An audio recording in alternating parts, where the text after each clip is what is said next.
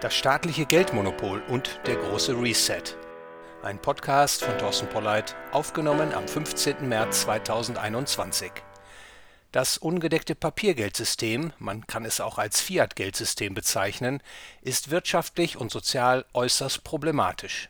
Es verursacht Schäden, die vermutlich weit über die Vorstellungen der meisten Menschen hinausgehen. Beispielsweise ist das Fiat-Geld inflationär. Es begünstigt einige wenige auf Kosten vieler. Es verursacht Konjunkturzyklen, Boom und Bust. Es korrumpiert das Moral und Wertesystem der Gesellschaft. Es führt zur Überschuldung, und es läuft Gefahr, letztlich in einem großen Desaster zu enden. Das Institute of International Finance schätzt, dass die globale Verschuldung bis Ende 2020 auf 277 Billionen Dollar angestiegen ist das entspräche einem Schuldenstand von 365 Prozent des weltweiten Bruttoinlandsproduktes. Die globale Verschuldung ist in den letzten Jahren im Verhältnis zum Bruttoinlandsprodukt immer weiter gestiegen. Die Schulden sind also merklich schneller angeschwollen, als das Bruttoinlandsprodukt zugelegt hat. Der Aufbau einer übermäßigen Verschuldung im Zeitablauf, der Weg in die Überschuldung, ist eine unmittelbare Folge des Fiat-Geldsystems die Zentralbanken in enger Zusammenarbeit mit den Geschäftsbanken senken durch das Ausweiten ihres Kreditangebots den Marktzins künstlich ab. Die Marktakteure erhalten dadurch den Anreiz, ihren Konsum zu steigern und ihre Ersparnisse zu verringern. Zudem ermutigt die Zinssenkung zu neuen Investitionen. Die Wirtschaft beginnt sprichwörtlich über ihre Verhältnisse zu leben der Einschuss von neuen Krediten, durch die die ausstehende Geldmenge erhöht wird, setzt eine wirtschaftliche Scheinblüte, einen Boom in Gang. Doch der Boom muss in einem Bust enden. Von der österreichischen Konjunkturzyklustheorie lernen die monetäre Konjunkturtheorie der Österreichischen Schule der Nationalökonomie erklärt diese Zusammenhänge mit rigoroser Logik. Der Grund, dass der Boom zum Bust führt, ist, dass die Marktzinsen auf ihr ursprüngliches Niveau zurückkehren, also auf das Niveau, das vor der Ausgabe von neuen Krediten vorgeherrscht hat, und zwar nachdem der Einschuss von neuem Kredit und Geld seine Wirkungen entfaltet hat. Wenn er die Löhne erhöht, die Kapitalkosten gesenkt und auch alle übrigen Preise erfasst hat, dann verpufft die Wohlstandsillusion, der Wirtschaftsanschub erweist sich als einmalige Sache. Die Marktakteure kehren zu ihrer ursprünglichen Konsum-Spar-Investitionsrelation zurück die Menschen verringern ihren Konsum und sparen mehr aus ihrem laufenden Einkommen. Dadurch steigen die Marktzinsen wieder auf das ursprüngliche Niveau. Die neuen Investitionsprojekte, die in Zeiten künstlich gedrückter Marktzinsen als rentabel erschienen, erweisen sich als Flops. Die Unternehmen beginnen, ihre Ausgaben zu drosseln, Stellen abzubauen und Vermögenswerte zu liquidieren. So schmerzhaft dieser Bast ist, so notwendig ist er, um den im Boom verursachten Überkonsum und die Fehlinvestitionen zu korrigieren, die Produktionsfaktoren gemäß der eigentlichen Nachfrage neu auszurichten. Je höher die Schuldenlast einer Volkswirtschaft, desto höher also das Verhältnis der Verschuldung zum Einkommen ist, desto problematischer wird es, wenn auf den Boom ein Bast folgt. Denn der Rückgang der Produktion verringert die Fähigkeit der Schuldner, ihre Zins- und Tilgungszahlungen leisten zu können. Hat die volkswirtschaftliche Verschuldung bereits ein hohes Niveau erreicht, kann die Rezession dazu führen, dass sehr viele Schuldner zahlungsunfähig werden. Das kann dann sogar die gesamte Schuldenpyramide zum Einsturz bringen und die Wirtschaft in eine Depression treiben die Kritiker der monetären Konjunkturtheorie der österreichischen Schule mögen an dieser Stelle einwenden, dass das Fiat-Geldsystem trotz der gewaltigen Verschuldung, für die es gesorgt hat, weder in der Krise 2008/2009 noch in der von der Politik diktierten Lockdown-Krise 2020/2021 zusammengebrochen ist. Und bedeutet das nicht, dass die Theorie falsch ist? Nein, das wäre vorschnell geurteilt, denn wird die monetäre Konjunkturtheorie der österreichischen Schule auf reale Ereignisse angewendet, ist es wichtig, wie bei jeder anderen Theorie auch, die vorherrschenden besonderen Umstände angemessen zu berücksichtigen. Macht man das, wird deutlich, dass die Zentralbanken in den letzten Jahren die Marktzinsen immer stärker kontrollieren. Die Marktzinsen werden längst nicht mehr frei am Markt bestimmt, sondern direkt oder indirekt von den Geldbehörden diktiert Die Zentralbanken schleusen beispielsweise die Zinsen herab durch Käufe von Schuldpapieren. Sie haben die korrigierenden Marktkräfte, die den Boom in einen Bust umschlagen lassen könnten, de facto lahmgelegt. So lässt sich der Boom länger aufrechterhalten, als viele denken. Ein Ergebnis, das der monetären Konjunkturtheorie der österreichischen Schule aber nicht widerspricht wenn die Zentralbanken in den Kreditmarkt eingreifen, um die Pleite abzuwehren, dann verhindern sie, dass die bereits aufgelaufenen Fehlallokationen korrigiert werden, und sie lösen auch zusätzliche Fehlentwicklungen aus. Ausmaß und Umfang der unvermeidlichen Anpassungskrise in der Zukunft werden folglich vergrößert. Der österreichische Ökonom Fritz Machlup hat das prägnant zusammengefasst: Zitat Die Prosperität kann eine Zeit lang andauern Sie dauert so lange, als es möglich ist, die Schaffung zusätzlicher Kaufkraft immer weiter fortzusetzen. Eines Tages muss es sich dann zeigen, dass es mit der Ausdehnung des Notenbankkredits nicht mehr weitergehen kann, sei es dadurch, dass die Bevölkerung das sich entwertende Geld ablehnt, sei es, dass das Bewusstsein von der übermäßigen Inanspruchnahme von Kredit dem allzu großen Optimismus ein Ende setzt. Was dann nachfolgt, wissen alle. Es ist die Krise mit ihrer Katastrophenstimmung, mit den Verlusten, Schleuderverkäufen, Konkursen und dem Offenbarwerden einer furchtbaren Verarmung. Zitat Ende. Eine unangenehme Wahrheit. Der Staat gedeiht durch Krisen. Eine Geldpolitik, die die große Pleite mit allen Mitteln zu verhindern trachtet, spielt zudem auch noch politischen Kräften in die Hände, die die wenigen verbliebenen Reste der freien Marktwirtschaft auch noch aus der Welt schaffen wollen die politisch diktierte Lockdown-Krise hat in vielen Ländern der Welt die wirtschaftliche Aktivität gebremst. Rezession, Firmenzusammenbrüche und Massenarbeitslosigkeit, aber auch ein verringertes Wachstumspotenzial sind die Folge. Um das ganze dramatische Ausmaß der Kosten, die die Lockdown-Krisenpolitik verursacht, vor der Öffentlichkeit zu verschleiern, verschulden sich die Regierungen bei ihren Zentralbanken das neue Geld, das dadurch geschaffen wird, überweisen die Regierungen als Transfer und Unterstützungszahlungen auf die Konten der Konsumenten und Produzenten.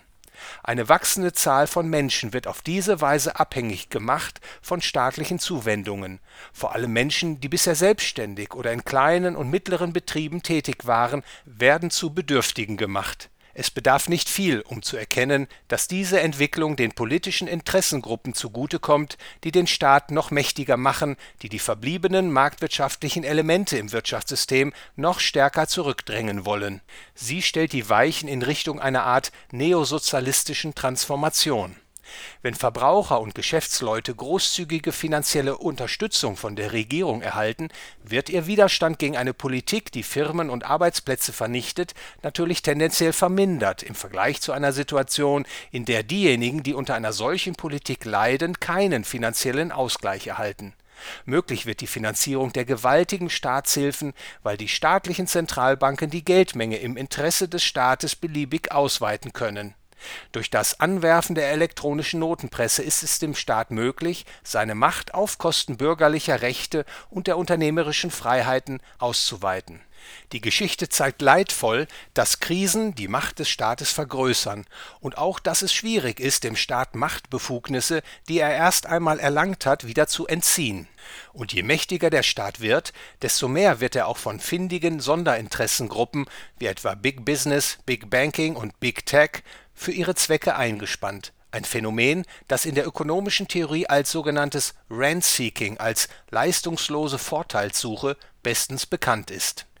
Das Problem der oligarchisierten Demokratie. Dass staatliche Macht von Sonderinteressengruppen vereinnahmt wird, zeigt sich insbesondere in Demokratien, weil Demokratien dazu tendieren, zu Oligarchien zu werden, wie der Soziologe Robert Michels aufgezeigt hat Warum ist das so? In repräsentativen Demokratien werden politische Parteien gebildet. Parteien sind Organisationen, die von den entschlossensten, machthungrigsten Menschen geführt werden. Ihnen gelingt es, zur oligarchisierten Parteielite aufzusteigen und ihre eigene Agenda zu verfolgen, relativ unabhängig vom Willen der Parteibasis oder der Wähler die oligarchisierten Parteieliten beginnen zusammenzuarbeiten über Parteigrenzen hinweg und ebnen den Weg zu einer oligarchisierten Demokratie, in der letztlich die wenigen Mächtigen über die vielen Nichtmächtigen herrschen. Die Idee der Demokratie wird, so Robert Michels, geradezu auf den Kopf gestellt Tatsächlich wird es in einer oligarchisierten Demokratie möglich, dass Sonderinteressengruppen, die Eliten, das Establishment letztlich das Sagen haben und sich aufmachen, ihr favorisiertes politisches, wirtschaftliches und soziales Konzept mit vereinten Kräften durchzusetzen. Vor diesem Hintergrund ist es naheliegend, die Schlagworte große Transformation, Great Reset und Neue Weltordnung als Geistesprodukte der heutigen politischen und unternehmerischen Eliten zu deuten, die das System der freien Marktwirtschaft bzw. das, was von ihm noch übrig geblieben ist, durch eine Art Befehls und Lenkungswirtschaft ersetzen wollen. Während die Institution des Eigentums dem Namen nach zunächst aufrechterhalten wird, soll es die Elite sein, die fortan darüber befindet, was die Besitzer von Eigentum mit ihrem Eigentum dürfen und was nicht. In einer Befehls und Lenkungswirtschaft würden die oligarchisierten Parteieliten und die von ihnen Begünstigten effektiv diktieren, was von wem wann, wo und zu welchen Kosten produziert wird und wer was wann von der Produktionsleistung abbekommt. Und es bedarf dann nur noch eines kleinen zusätzlichen Schrittes, um die Befehls und Lenkungswirtschaft in einen echten Sozialismus zu verwandeln, dass also die oligarchisierten Parteieliten und ihre Günstlinge effektiv die Produktionsmittel besitzen doch ein solcher Sozialismus wäre eine Tragödie für die Menschheit. Wir müssen das Geldmonopol des Staates beenden.